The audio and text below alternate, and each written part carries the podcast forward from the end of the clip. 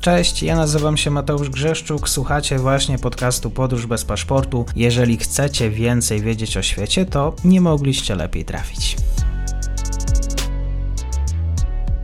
Dzień dobry wszystkim słuchaczom. Doktor Leszek Sykulski jest gościem mojej audycji. Dzień dobry panie doktorze. Dzień dobry panu, dzień dobry państwu. Czy doktor Leszek Sykulski był zaskoczony tym porankiem? Tak, tak. Samym porankiem tak to znaczy tym, jak szybko została przeprowadzona, rozpoczęta operacja w Donbasie. Natomiast tym, że będzie taka przeprowadzona operacja, która ma na celu przede wszystkim poszerzenie granic Donieckiej i Ługańskiej Republiki Ludowej i zabezpieczenie strategicznych mm, celów rosyjskich na wschodniej części Ukrainy, już nie. Co wiemy właściwie dzisiaj, jeżeli chodzi o rozmieszczenie y, ukraińskich wojsk rosyjskich? Jakie postępy właściwie też poczyniła rosyjska armia? No ja myślę, że tutaj takie spekulacje nie mają większego sensu z uwagi na nasilającą się dezinformację w mediach, na sprzeczne informacje. Ja myślę, że y, przede wszystkim warto podkreślić jedną rzecz. Nie mamy obecnie na tym etapie, mówimy, rozmawiamy w czwartek, y, po godzinie 14, w czwartek 24 lutego, nie potwierdzają się informacje o tym, że mamy do czynienia z potężną rosyjską inwazją, której celem jest okupacja całej Ukrainy. To jest moim zdaniem, to jest moim zdaniem pogląd zbyt przesadzony. Moim zdaniem y, pełnoskalowa inwazja, której celem jest, tak jak powiedziałem, okupacja całej Ukrainy, y, jest, nie ma miejsca obecnie. Nie ma miejsca obecnie. Obecnie jest realizowana, jak to Rosjanie nazywają, operacja specjalna w Donbasie. I oczywiście z punktu widzenia sztuki wojennej tego typu operacja musi być e, wsparta przez różnego rodzaju działania ofensywne, których celem jest punktowe wyłączenie obiektów infrastruktury krytycznej i istotnych obiektów strategicznych w państwie przeciwnika. I to się dzieje. To się dzieje rzeczywiście na terytorium całej Ukrainy. Dochodzi do użycia przez Rosjan środków napadu powietrznego. Dochodzi także do uruchomienia różnych grup dywersyjnych i sabotażowych. Natomiast główny cel tej operacji na razie nie zakłada, nic nie wskazuje na to, aby zakładał okupację całej, całej Ukrainy. Moim zdaniem najbardziej prawdopodobnym scenariuszem w tym momencie jest y, po pierwsze osiągnięcie granic y, Donieckiej i Ługańskiej Republiki Ludowej zapisanych w konstytucjach tych samozwańczych republik, czyli tak naprawdę całych całego obwodu donieckiego i całego obwodu ługańskiego, a także zabezpieczenie strategicznych mm, obszarów dla, z punktu widzenia Federacji Rosyjskiej. To jest przede wszystkim no, ten lądowy korytarz na Krym, to jest e, zabezpieczenie także części e, Ukrainy, jeśli chodzi o obwód, obwód charkowski. Myślę, że taka linia, gdybyśmy ją chcieli wyznaczyć na mapie Ukrainy od Charkowa przez, przez miasto Dnipro aż po Hersoń, być może także w stronę Odessy. To są te warianty, które były były rozważane, ja też o nich wielokrotnie publicznie mówiłem, aby odciąć Ukrainę od Morza Azowskiego, ale także spróbować odciąć Ukrainę od Morza, e, od Morza Czarnego. I myślę, że to są te, te cele strategiczne, które przyświecają Rosji. Oczywiście pod kątem terytorialnym, bo pod kątem politycznym myślę, że celem władz na Kremlu jest obecnie usunięcie obecnej, obecnej władzy na Ukrainie. Nie wiem, czy Rosja planuje powrót Wiktora Janukowycza, bo pamiętajmy, że z punktu widzenia narracji strategicznej rosyjskiej Wiktor Janukowicz został pozbawiony władzy nielegalnie. I to, co się wydarzyło na przełomie 2013 i 2014 roku, z punktu widzenia rosyjskich czynników politycznych było aktem nielegalnym i to, to schronienie, które uzyskał Wiktor Janukowicz w Rosji, oczywiście nie było e, takim schronieniem bezwarunkowym. No niewątpliwie ten, ten kartą Janukowicza być Rosja chciała grać, czy będzie grać, tego nie wiem, ale Celem, celem niewątpliwie jest przymuszenie obecnej władzy w Kijowie albo do ustąpienia, albo do bardzo daleko idących ustępstw. I myślę, że wśród tych celów na pewno można wymienić y, ogłoszenie neutralności Ukrainy, y, czy zgodę na zmianę ustroju Ukrainy bardziej w stronę bardziej ustroju, w stronę ustroju federalnego. Y, moim zdaniem niewykluczone są kolejne porozumienia mińskie, bo pamiętamy, że to był cel, realizacja, literalna realizacja porozumień mińskich była e, celem przez wieloletnim dyplomacji rosyjskiej. Natomiast w chwili, kiedy te porozumienia mińskie w tej wersji zresztą moskiewskiej y, uzyskały poparcie Francji i Niemiec, dyplomacji jednego i drugiego państwa, y, wówczas strona rosyjska zaczęła bardziej, no po prostu wyżej licytować. I moim zdaniem, jeżeli dojdzie do, y, do podpisania nowych porozumień rozejmowych, nazwijmy je tak umownie Mińsk 3, kontynuując tę numerację od września 2014 i lutego 2015 roku, to niewątpliwie będą to, będą to zapisy o, o wiele bardziej korzystne dla Moskwy. Tak jak powiedziałem, będą zakładać moim zdaniem federalizację Ukrainy. Celem Rosji jest dzisiaj dezintegracja państwa ukraińskiego. Czy uważa pan doktor, że dobrym rozwiązaniem jest właściwie wykluczenie, powiedzmy, do Rosji ze świata stosunków międzynarodowych, dyplomatycznych? Czy właściwie z Rosją należy rozmawiać? Jeżeli tak, to w jaki sposób?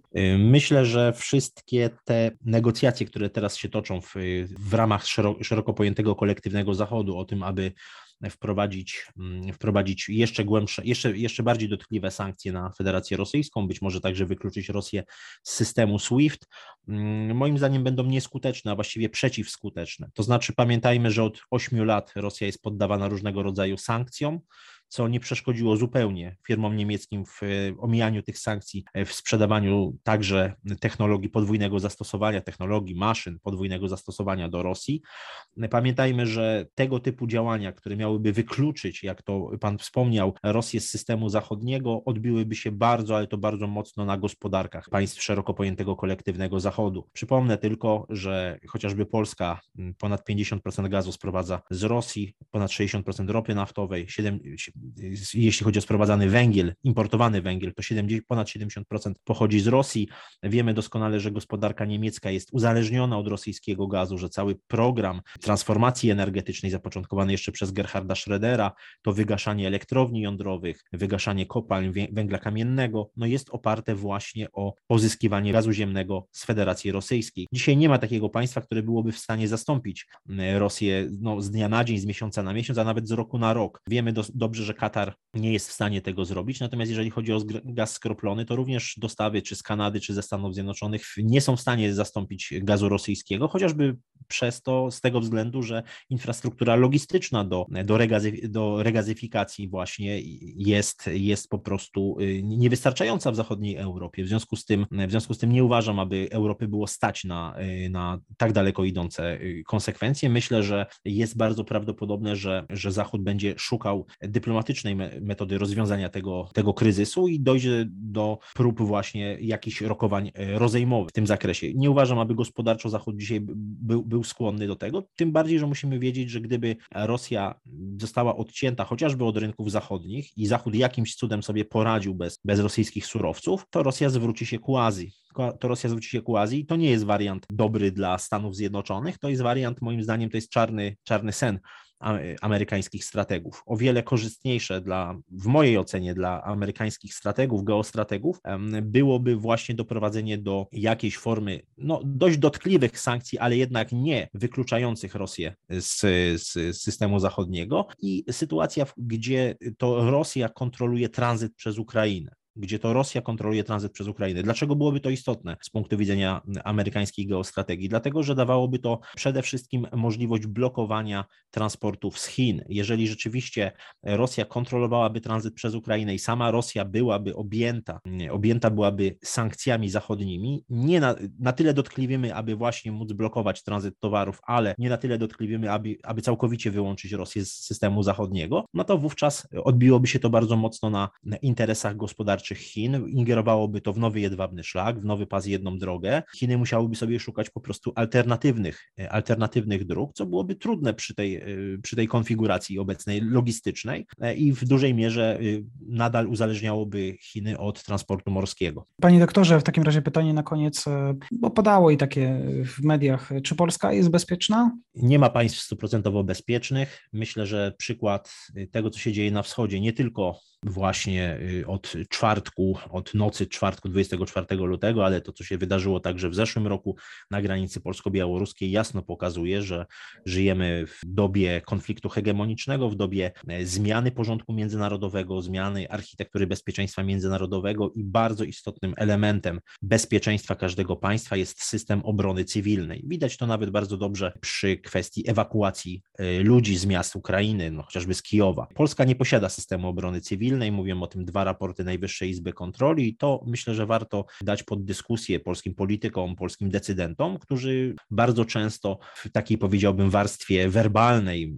w swojej narracji prowadzili właśnie taką bardzo zaczepną e, narrację, że powinniśmy się bardzo mocno przeciwstawiać Rosji, natomiast musimy pamiętać też o potencjalnych skutkach dla Polski e, takiej, e, takiej polityki czy takiej, czy takiej narracji. Niewątpliwie jako, jako skutek tego typu działań Polski, czy już nie mówiąc o jakimś bezpośrednim wsparciu Ukrainy militarnym, Polska niewątpliwie musi, byłaby narażona na na pewno presję migracyjną, zwiększenie presji migracyjnej ze strony Białorusi, zwiększenie presji migracyjnej przez Ukrainę i nie mam na myśli tylko i wyłącznie obywateli Ukrainy, ale chociażby e, migrację z Azji Środkowej. Pewnie nas to czeka na wiosnę, na przednówku, być może będzie klęska głodu w Afganistanie, mówi o tym wielu analityków, e, co może być wykorzystane przez państwo związkowe Rosji i Białorusi do dezintegrowania tutaj państw, e, państw członków NATO.